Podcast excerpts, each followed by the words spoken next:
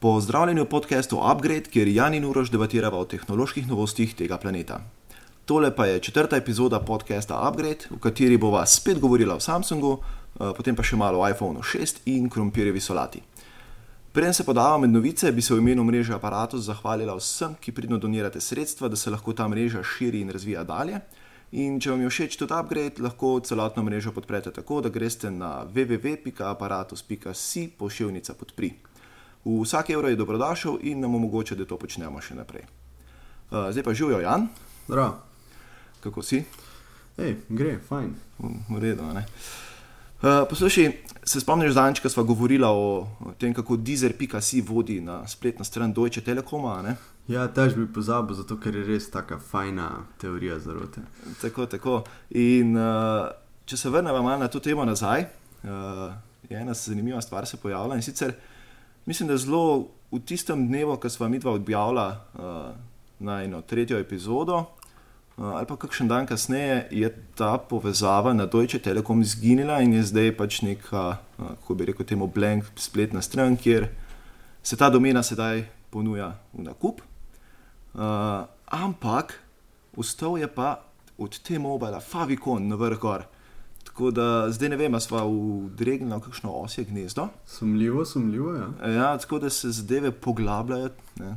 misterij se veča in tako naprej. Uh, in bova zadevo spremljala še naprej. Ne? Ja, bo spremljala zihar, ker meni je to tako. Fuj sumljivo, da je glih tak dan ali dva po tistem, ko smo mi dva to dala ven. Zdaj, zdaj ali sva tukaj že znana, da ne poslušajo v Nemčiji, ne? ali pa je resno, mogoče tudi kdo naredil to kot foro že prej. Možno, ja, pa da, da, da zdaj Pa je- slučajno. Ne? Pa je zdaj slučajno glih nazaj dal na. Tako.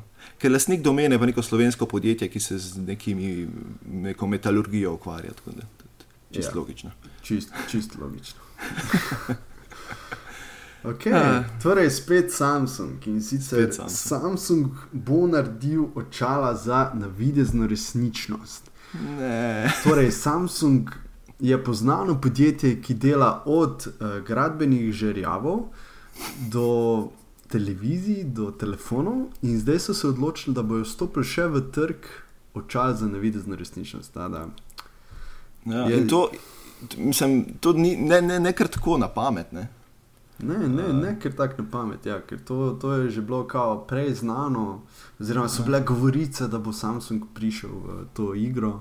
Tako. in sicer da ne bi naredil, da ne bi bila to nek umesen produkt, neka, nek produkt, ki bo zapolnil praznino in sicer med Oculus Riftom in med Googlovim um, kartonastim, Ja, tako. Naredi si kartonastim sam. očali. Ja. Tako, naredi si samo očali. Uh, ja, v bistvu so dejansko podpisali pogodbo z Oculus Riftom, ki jim je odstopil del programske opreme, ki poganja njihovo napravo.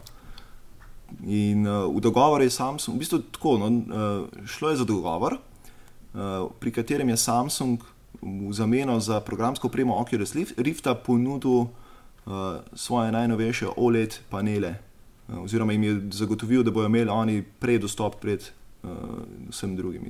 Ja, ampak seveda Samsung hoče nekaj v zameno. Ne? tako, tako in zdaj bodo delali svoje očala na podlagi tega, kar je čudno, ampak ne tako čudno, če vemo, kaj vse Samsung počne, okay. Kot si prej rekel. ne. Zdaj, zdaj je samo vprašanje, če je dovolj plastike na svetu, da bo lahko Samsung to sestavil. Ah, Je pa sicer tako še zelo v zraku, vse skupaj, ampak ne bi bila pa stvar predstavljena tam na, na tem sejmu IFA, interna, kako že. Internacionale Funkausstellungs Berlin, to je se pravi v Berlinu od 5. do 10. septembra poteka in takrat naj bi skupaj z Notom 4 predstavili ta očala. Note 4, ki bo pa je to leto bil velik kot A4 list, zato ker se štirka lepo poklapa. Tako. Kako je to se zafrkavamo, ne vem, kako bo velik, ampak bilo bi zelo zanimivo, če bi bil tako velik. Ja, Ja, jaz dvomim, da bo pod 6 inči. ja res. Uh, No, pa tada- posebej Note 4. ampak v vsakem primeru se bodo ta očala zanašala na procesorsko moč Samsunga, torej tistega mobitela, ki ga boste takrat kupili. Ne, ki ga boste mogli kupiti, če boste hoteli sploh to uporabljati. Ja, seveda. Kolikor je, kolikor mi dva poznava Samsunga, ne, je ista štorija je z njihovimi urami. Tako je. Teda pač. Ja. Bomo videli. Ja.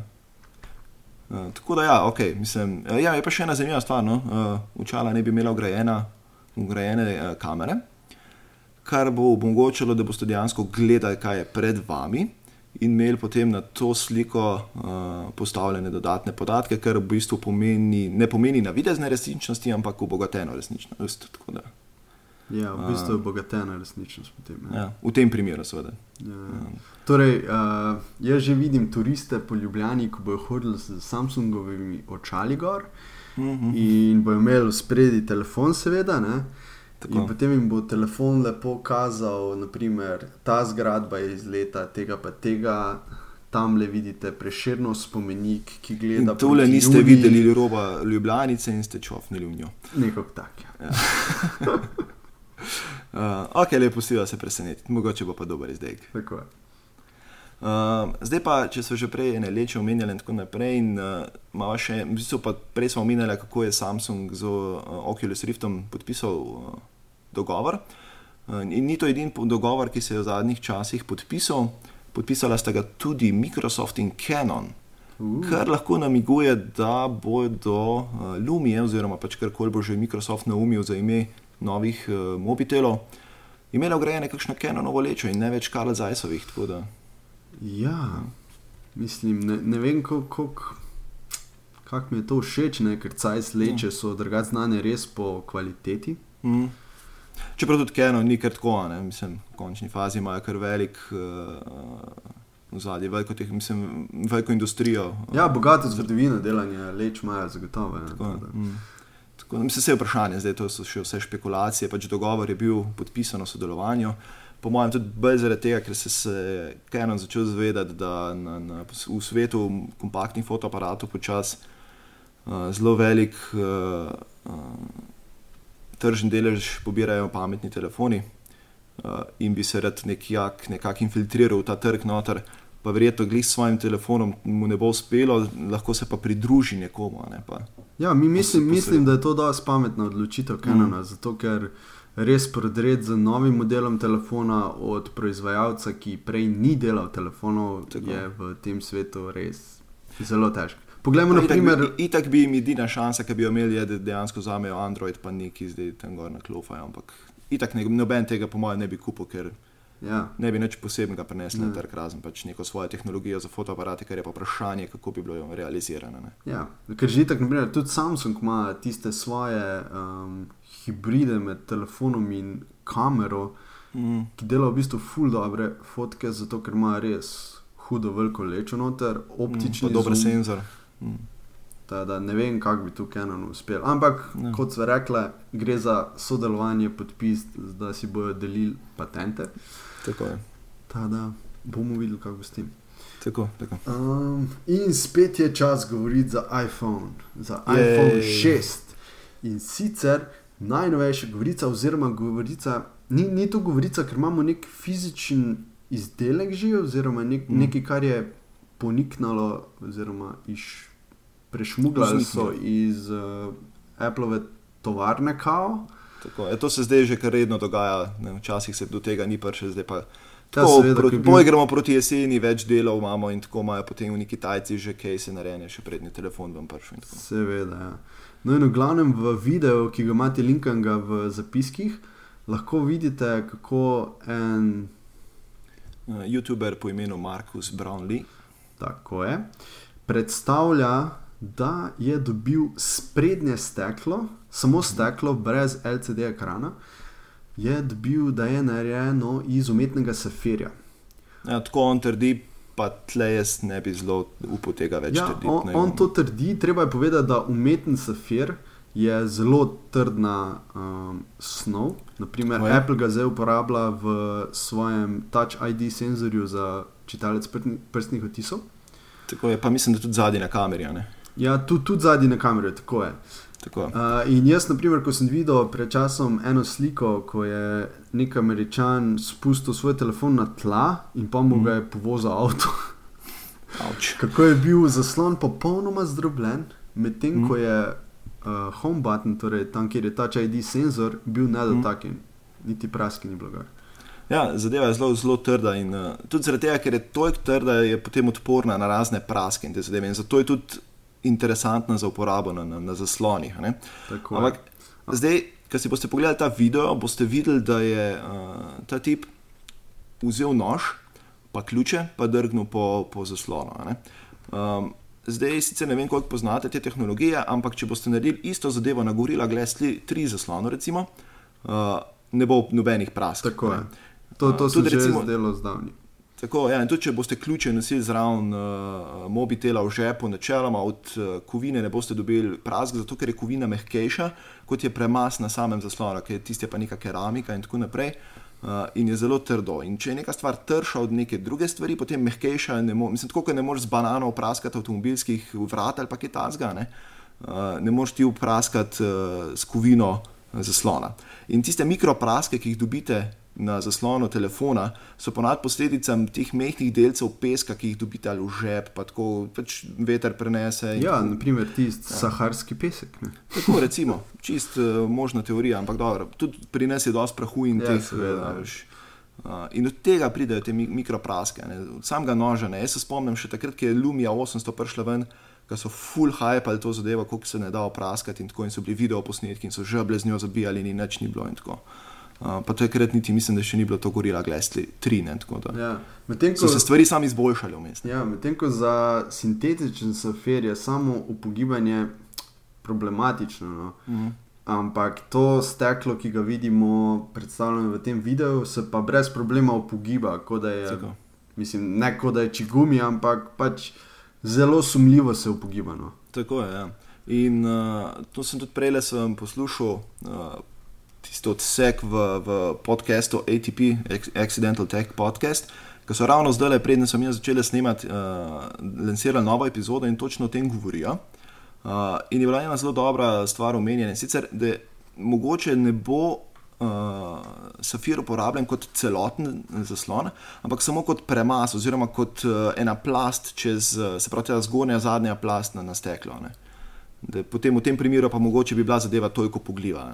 Aha, ja, v tem primeru pa je. Ja. Pa med, mm. Kar se meni zastavlja vprašanje, je, vsi vemo, kako kak ima Apple probleme z dosti hitrim proizvajanjem iPhone-ov. Tako je, ja, ker imajo fulj veliko proprašovanja. In da bi lahko v dosti veliki količini uspel proizvesti toliko umetnega safirja za milijone iPhone-ov, sploh ker ne bi bila dva tipa iPhone-ov, dve velikosti. Tako. Res je, da se ne ve, katera se bo več prodajala, tako se ni vedela, se bo iPhone 5C ali se bo iPhone 5S, čeprav hmm. smo sumili, da se bo 5S. Pač, res je vprašljivo, no? če bodo uporabili celoten, uh, da bo celotno steklo iz. Uh, Safirja. Mm. Ja, ker je dejansko trenutno, uh, to je bilo tudi na ATP-u nekaj časa nazaj povedano, da trenutno verjetno ni na svetu tovarne, ki bi lahko dejansko dohajala uh, popraševanje po iPhone-ih. Uh, mislim pač tovarne, ki izdeluje sintetične safire.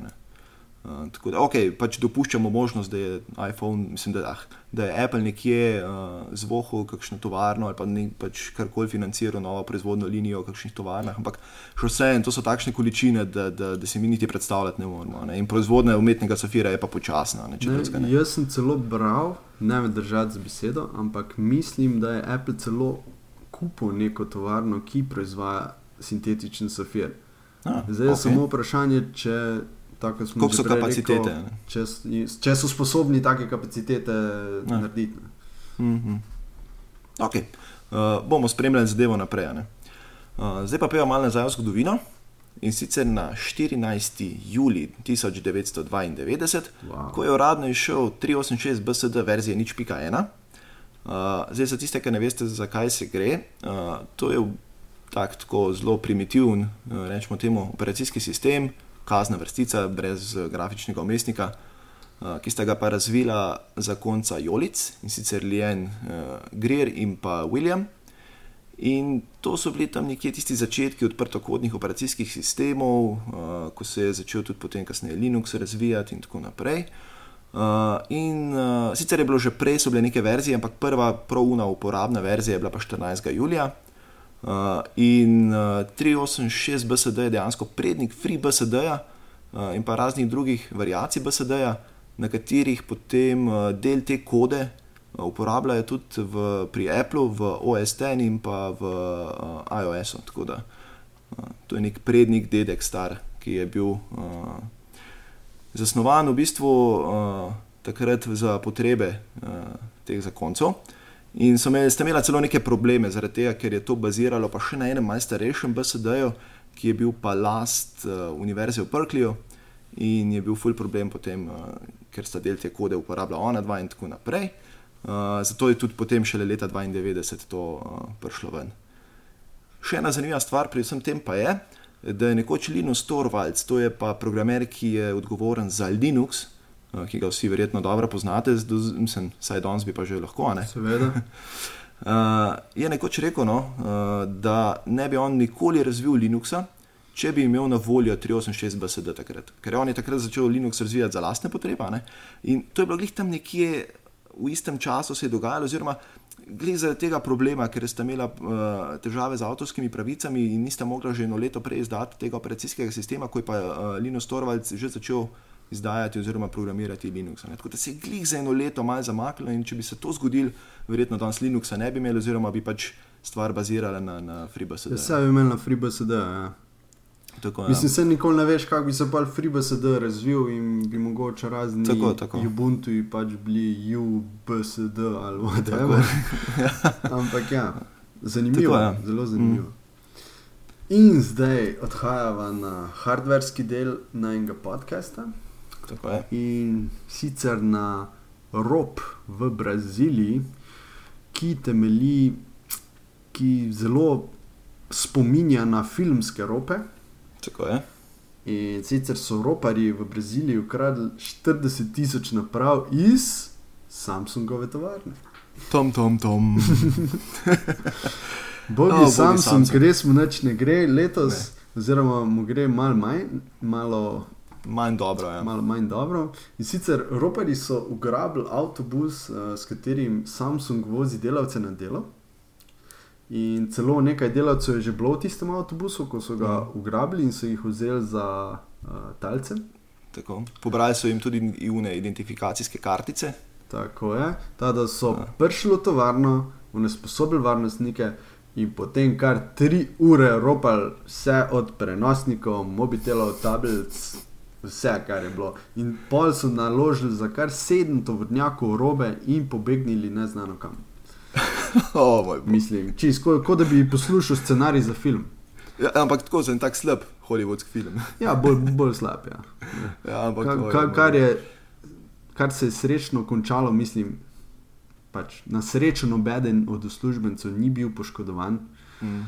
In sedaj, seveda, lokalne oblasti v Braziliji, ki verjamem, da morajo biti zelo dobre, ker tam sploh ni korupcije. Eh, prečesavajo posnetke varnostnih kamer, da bi pač odkrili, kdo so bili ti roperi. Mm. Ta, da pač bomo videli. No. Ja. In celo ne izključujejo možnosti, ne, da jim pri ropu, eh, da so sodelovali tudi zaposleni, eh, oziroma da so imeli saj med zaposlenimi kakšno pomoč ti ropari. Tako da. Hm. Ja. Ja. In vsi ti produkti, torej 40 tisoč teh naprav, naj bi bilo vrednih skupaj 6 milijonov dolarjev. Oh. Kar je. Hm. Uf, tako, ja, uh, lepa vsota. Ne? Lepa vsota. Pa tudi če Evropari prodajajo samo za polovico tega, so. Ma ja, to je lep, lep, lep dobiček. Lep dobiček. Ja. Uh, pa še to vrnake imajo, zdaj bi sedem to vrnako lahko prodajajo še v spodke. Evo ti. Prijetno s koristnim. Um, ok, gremo naprej. Uh, in sicer prvi Chromebook z i3, ja, i3 procesorjem je prišel na trg. Uh, in sicer gre za Acerijo C720, ki ima 1,7 GHz i3 procesor, uh, 2 GB RAM ali pa 4 GB. Uh, cenovno smo tam nekje pred 350 dolarji za 2 GB model in pa 370 dolarji za 4 GB model. Uh, in prenosnik ima 11 uh, palčen zaslon, pa spet nisem preračunal v centimetre, se pravi, čujem. 26 cm tam nekje. Pomnožite z 2,54. Uh, in boste dobili centimetre, se pravi, čujem, bom naslednjič preračunal. Um, zaslon ima ločljivost 1366 pixelov krat 768 pixelov. Oprosti, piksli so slikovne pike. Tako je. Ja. Lej, pa, veš, kaj smo mi dva, ki smo eh, šolan kader v tej smeri, pa še delava napake. Tako je. Uh, v glavnem, zdaj tako je bil. Ne? Do zdaj je bil problem pri Chromebookih, predvsem procesorska moč. Uh, cene so bile relativno nizke, ampak le redko, kjer prenosnik je pa imel dejansko dost procesorske moči, da je bila stvar uporabna za kaj več kot en tab odprt. Uh, v brskalniku ali pa en video, da si gledal, mogoče to je bilo to. Pa ja, pa mogoče, naprimer, jaz vem, da si ne bi kupil čist neke um, stvari, ki je nezmogljiva. Ne? Ne. Pač me- Meni je všeč, da imaš tudi možnost, da kupiš nekaj z normalnim procesorjem, ker i3 je že normalen, normalen procesor. I3 je čisto podobna zadeva. ne. To je čisto podobna zadeva, za tak, da lahko imaš 20 tebov ofenih. ne. Tako Ker je. jaz imam zmeri vsaj 20 zavihkov odprtih, ker pač Mm. veliko stvari gledam. Ja. Pot, Ker dosti proizvajalcev do zdaj je tlačil noter kakšne ARM procesore in tako, ki so pa niso dosti dobri za te zadeve. No. tako je. Uh, Podariti treba, da bodo obe verziji še imele 32 GB spomina, Tako. kar je mogoče za današnje standarde mal mal. Ampak, Ja. Ampak treba je vedeti, da se skoraj pri Chromebookih skoraj vse dogaja na internetu. Ne? Tako je, vse se dogaja, tudi podatki se načeloma na, na Google Drive shranjujejo. Ja. Pa všeč mi je, da bo imel ta prenosnik kar 8,5 urno avtonomijo baterije, To je pa super. kar je res zakon. Mm. Sploh za ko- nekoga, ki recimo sam tako ne vem, piše kakšne članke, pa takšne zadeve, je to super, ker dolga avtonomija je takrat pomembna. Ne? Da si, če si ti na terenu, pa lahko tam na hitro nekaj spišeš in tako super zadeva. Tako da, mislim pa se celoten koncept Chromebooku ne temelji na tem, da imaš neko blazno zmogljivo uh, mašino, ampak da čim več opravil preseliš na internet. Ne? Tako je. Uh, In da ne rabiš za to neke procesorske moči, ampak še vse je pa kul, cool, če imaš lahko vsaj pet tebov normalno odprtih, da je vse skupaj ne blokira. Ne? Ja, ampak po pravici povedano, jaz vidim Chromebooka kot orodje, ki ga lahko uporabljam samo v kakšnem mestu, kjer vem, Mm. mm. da imam dostop do 3G, vsaj do 3G povezave, Mm. zato ker drugače zna hiter to postati neuporabno. Ne. Ja, seveda, brez interneta si bosne tu. Ja, Ni. definitivno. Tako da to je to. Ja. In zdaj se preseliva na najn softverski del oziroma na programsko opremo. In za vse, ki uporabljate in poznate Sunrise koledar iz Mhm. mhm. Androida ali iz iOS-a, Hm? Vas uh, bom razveselil, saj prihaja tudi verzija za Maca. O, super. Ni, ni še bilo rečeno, če bo Windows verzija. Mm, Ja, to je še v luftu. Ampak dvomim, da bo kaj jih malo, no, kako so te zadeve rade. Ja, Zgodi. pač za Maca pride, ni sam prenešena verzija za iPad. Kar je kul. Cool. Ja, drugače Sunrise, za tiste, ki ne poznate, Sunrise je zelo urejen koledar, s katerimi lahko sinkaš uh, Google koledar v povezavi z družbenimi omrežji in drugimi orodji, kot so Evernote, Foursquare, LinkedIn. Mm. In tisti, ki veliko uporabljajo vsa ta uh, omrežja, mislim, da jim bo koristno. Mm, tako je, ja. ker lahko tudi prekaže z Evernote te uh, notifikacije, oziroma pač uh, razna uh, opozorila, ki si jih nastaviš in tako naprej. Kar je super. Ja, prav. Mm. Cool. Tako je. Uh, okay. uh, zdaj pa še ena, uh, mogoče malo bolj pereča tema, ki se je uh, v prejšnjem tednu pojavila. In sicer uh, tovariško ponastavljanje vašega Android telefona, ne vem, če veste, ampak ne zbriše podatkov čist trajno. In uh, pri podjetju Avast so šli in so še na eBayu kupili uh, 20 telefonov. In z njih so uspešno ob- obnovili več kot uh, 40 tisoč slik, vključno z golimi slikami, uh, ker očitno Folk še kar počne. Kinki. Uh, ja, ja. In pa sicer niso povedali uh, nič podrobnosti, ampak ok, pustimo, nas ne zanima. uh, se pravi, potem so obnovili še 750 e-poštnih sporočil, pa SMS sporočil, uh, obnovili so 250 kontaktov. Uh, in celo odkrili identiteti dveh prejšnjih lastnikov kupljenih naprav, kar je pa še najbolj grozna zadeva. ne. Ja, ampak to Ker je pa- pomeni, to pomeni samo 10%. Ja, ampak dobro, 10% še vse, ne veš. Mislim, za nekoga, ki se bo koristil z, z temi podatki, 10% je kar dober izplen. ne. Ja, definitivno. Uh, tako da, in vse te naprave so bile pa ponastavljene s to prevzeto metodo v Androidu, se pravi, ko greš v nastavitve, pa potem stvar celotno ponastaviš na tovarniške nastavitve. Ker je sicer čist prav proces, če predtem še nekaj narediš, no potem bo kasneje.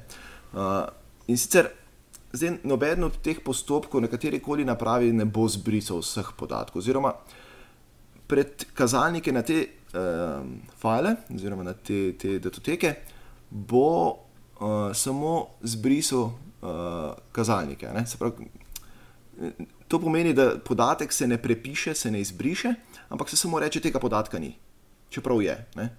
Uh, in to pomeni, da podatki ostanejo na napravi in se jih lahko dokaj enostavno obnovi nazaj. Z programsko opremo, ki niti ni draga, oziroma je, je celo prosto dostopna na internetu. Uh, in to se sicer ne nanaša zdaj samo na Android, ne? tudi na Windowsu, če zbrišete nekaj, se to zgodi, ali pa na drugih uh, uh, napravah, tablicah in računalnikih, razen na iOS napravah, ki pa imajo od verzije 3.0 naprej že strojno kriptirane podatke. Mm, mi, mislim, da, da je od verzije 4.0 naprej, ker A, 4, to so začeli z iPhone 4.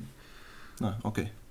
Uh, super, okay, hvala za podatek. Jaz jaz sem imel nekje v glavi, da je to od 3.0. Uh, ampak kako koli, mislim, da so tako že vse naprave danes uh, na verziji 4.0 ali novejši. No.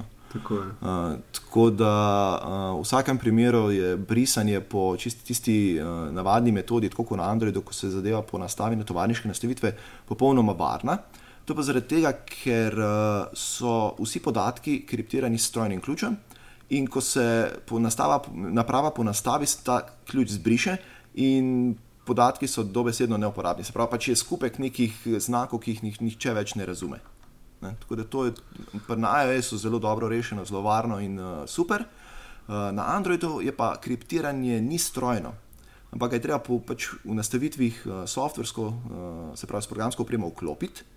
To pa v bistvu vpliva na delovanje vaše naprave, na hitrost, ker se vsi podatki potem preko programa. Kriptirajo in odkriptirajo, in tako naprej, je počasno. Zdaj mi praviš, da Androidi, ki so taki, mislim, proizvajalci uh, Android naprav, ki imajo zmeri najjačje procesore noter z mm. 2,4 ali več GHz, Tako. da to kriptiranje tukaj vpliva na to. Okay. Uh, ja, ker se dejansko, veš, to je tako, kot bi, ne vem, zipo file sprot, pa jih odzipavo nazaj. Mislim, veš, zadeva začne počasneje delati. Na ta način pa, ja, ok, to nisem ja. mislil.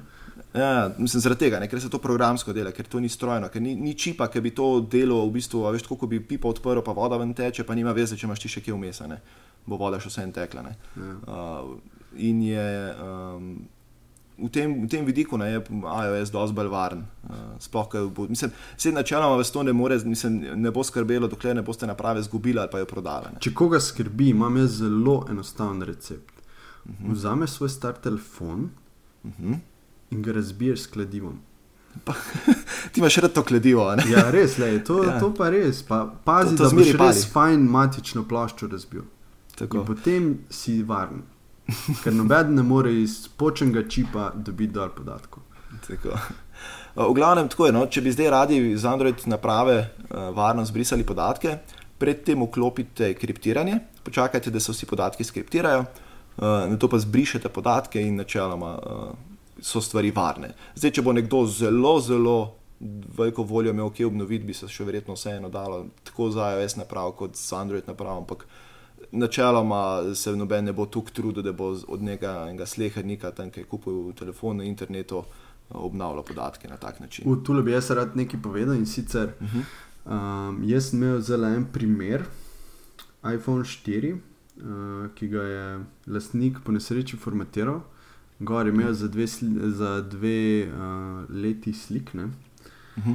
In ker je bil iPhone 4, sem odkril um, programsko opremo, odprto kodno, s katero bi lahko povrnil te podatke. Uh mhm. -huh. Problem je, da sem mogel prvo računalnik sem tri dni nastavil, da sem uh mhm. -huh. vse prave male programčke nastavil, da je pa to on the fly ali kako bi to prevedel, uh, sproti odkriptiralo uh -huh. imič, ko je uh -huh. zraven tudi delalo uh, recovery data, torej, ko je iskalo obnavljalo.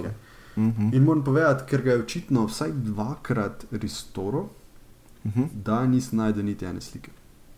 Se pravi, so bili podatki izgubljeni. Ja, podatki so bili izgubljeni. Uh, moram povedati, da je to možno samo od iPhona 1 do iPhona 4, ta postopek.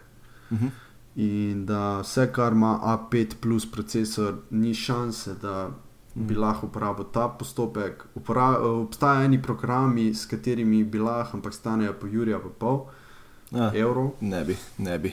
Tako da, pač, uči, mislim, rekel bi, da ima iPhone oziroma iOS na tem področju to boljše rešeno kot trenutno. Ja, zato ker je to strojno rešeno. Tako. Ja. Zdaj, ko bo, ko bo, ko bo pri Googlu se spomnili, da bi radi to, mislim, da bojo končno dali podporo za strojno kriptiranje. Uh, in ko bodo lahko proizvajalci ugrajevali noter v čipe tudi uh, ta del strojnega kriptiranja, potem bo tudi na Androidu to hitro rešeno. Ne. Ampak očitno se to, mislim, vsaj jaz nisem slišal, da bi se to kaj premikalo. No, zaenkrat smo tam, kjer smo.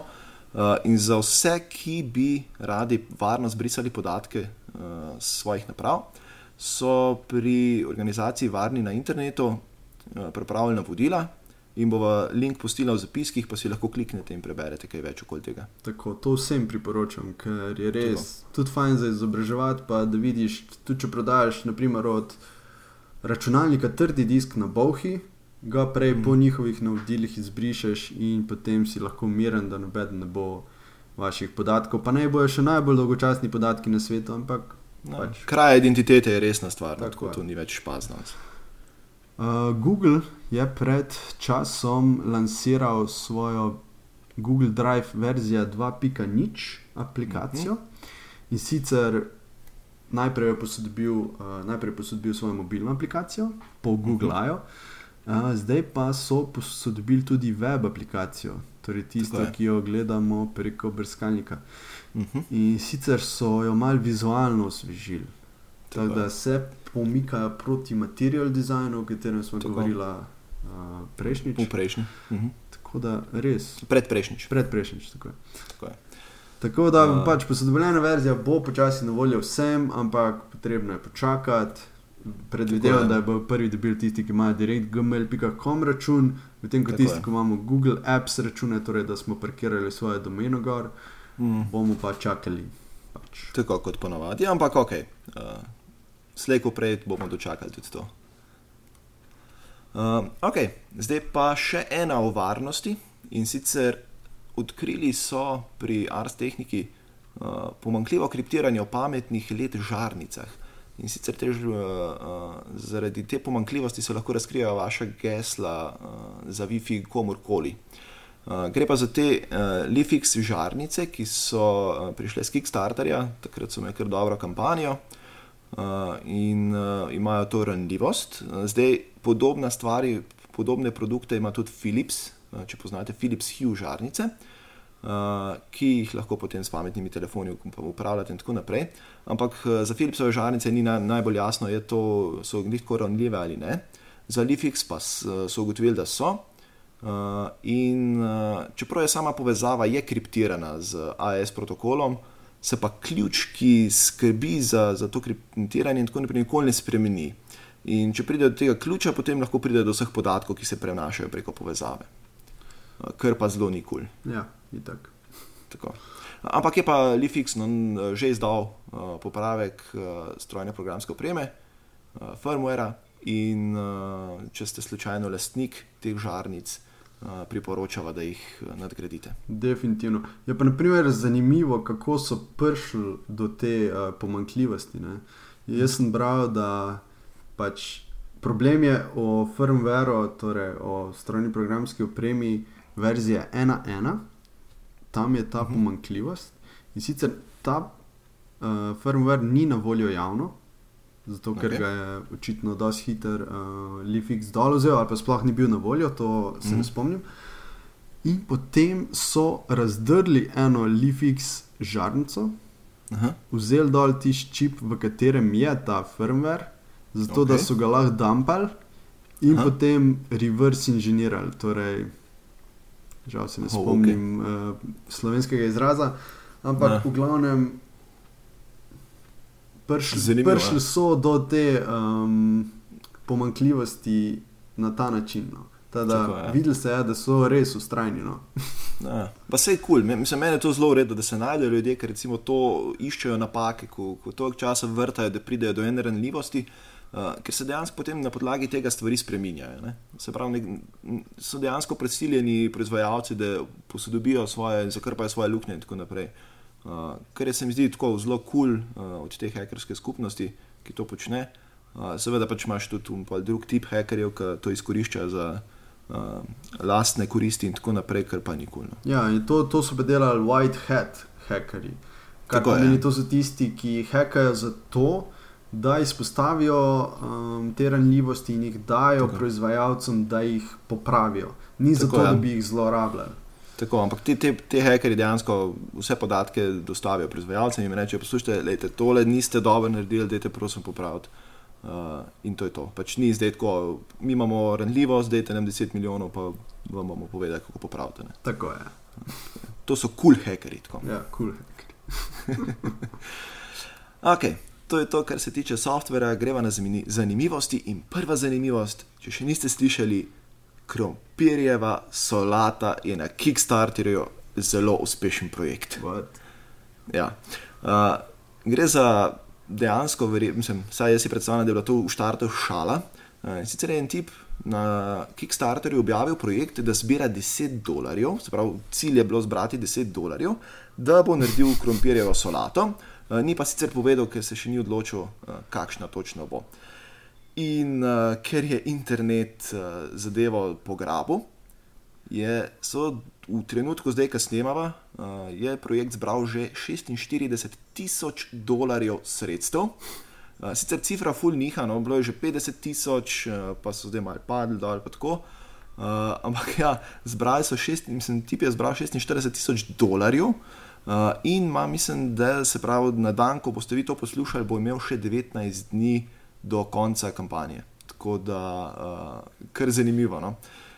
Ja, in, res, res je zanimivo. Mislim, meni je bilo fascinantno, ko je, ko je internet to preplavljal, kako je potem so kar vse novičarske strani začele tega modela intervjuvati. Ja. Zakaj si se ti to spomnil? Ja. ja, tudi nekaj, to fuj preseneča, ker ni bil nikoli pripravljen, da se bo to dejansko zgodilo. Uh, šlo je pa zato, da je v bistvu um, pred kratkim je Kickstarter fuj sprostil svoje pravila. Uh, in tudi takšni projekti so zdaj popolnoma legalni in veljavni projekti na Kickstarterju. Se pravi, uh, Kickstarter ne more nič proti temu. In tudi zdaj v končni fazi, zakaj bi se čist zabaven projekt. Ja, točno tako. Uh, ti bo naredil pač solato in to je to. Ne? Ja, če hoče uh, zdaj folk da tam. Vem, 50 dolarjev, da si bo naredil solato za 5 dolarjev, ja. pa ne da. Ne?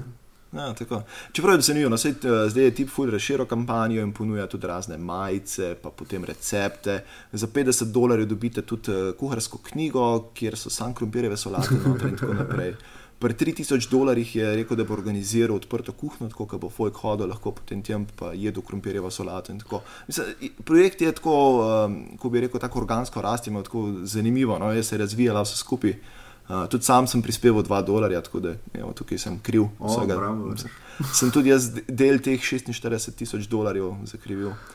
Uh, ampak tako, uh, veš kaj se mi fajn zdi, ker dejansko vse tip ni prodajal krompirjeve solate, tip je prodajal pač foro, za banci, ja, za babo je prodajal. To, ja. in, in tako, kaj je Fojk pripravljen plačati za uh, kino vstopnico, zato da ima tiste dve, tri ure zabave, ki gleda film, je Fojk pač tukaj pripravljen plačati tiste dva dolarje za to pač foro, ki kroži po internetu preko Kickstarterja. Tako je. Uh, tako. In uh, sicer okay, tukaj not, verjetno se skriva kakšna lušna paralela na, ša, na, na, na uno šalo, veš kako ima neumen kmet najde veleš krompir. Uh, ampak uh, mi ni uspel spraviti sebe in ne pametne, eno vrstičnice. uh, tako da, ja. ja, definitivno zanimivo, kako se to vse razvija. Mm. Teda, kar pa je, naprimer, tudi zanimivo, je pa, da je polfinalna tekma svetovnega nogometnega prvenstva 2014, ki je to leto v Braziliji. Mm -hmm. In je bila med Nemčijo in Brazilijo bil najbolj odmeven športni dogodek na Twitterju do sedaj. In sicer vse skupaj med uh, 90 minut, 90 minut tekme, tekme in 15 minut pauze, med polčasoma je nakapljalo vse kar 35,6 milijona tweetov. kar je ogromno. Kar je, what? To znese koliko na sekundo? To znese povprečno 5650 tweetov na sekundo v času tekme. Wow. Zakon. In sicer vrhunec tekme je bil seveda uh, gol. Samija Kedira, ja, po podaji Meseta Ezela v 29 minuti, ko so zabeležili kar 580 tisoč tweetov na sekundo. Tist, what? Mislim, Ja, ja, jaz ja. vem, jaz sem spremljal to tekmo in sem bil Ja, tudi ja. čist v ekstazi tam, ko delajo Zakon. Brazilcem tam.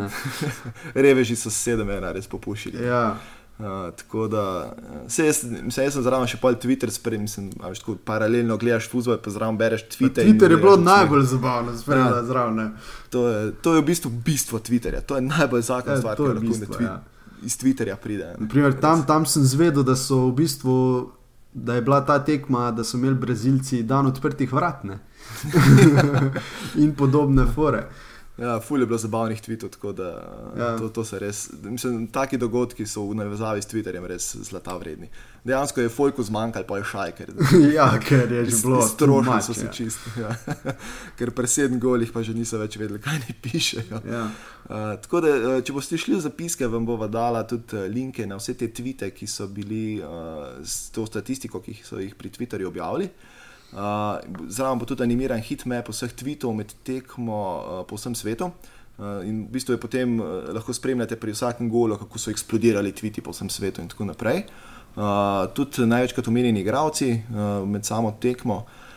Point vsega tega, kar zdaj govoriva, je pa v tem, da je Twitter tokrat ni popustil pod pritiski takšnega prometa, kar se je zgodilo pred štirimi leti v Južni Afriki, ko se je vedno, mislim, veliko krat po, pojavil ta slavni fail whale, uh, Jep. tokrat pa Twitter, vsaka čast, zdržali ste. Jej, Bravo, Bravo, se bi plosko, pa bo pokal. ja. Uh, tako da to je to, se mi zdi za danes. To je to, ja. Super. Um, jaz sem Uroš Miklavčič, najdete me na Twitterju pod afnaurosm ali na blogu pod blog.miklavčic.si, kjer spet redno pišem. Uh, Jan, kje najdejo tebe? In mene najdete na Twitterju pod Tor oziroma THNIČR in kjer pišem še občasno, pa na ferme.si. Tako. To je to, do naslednjič, čau. Čau!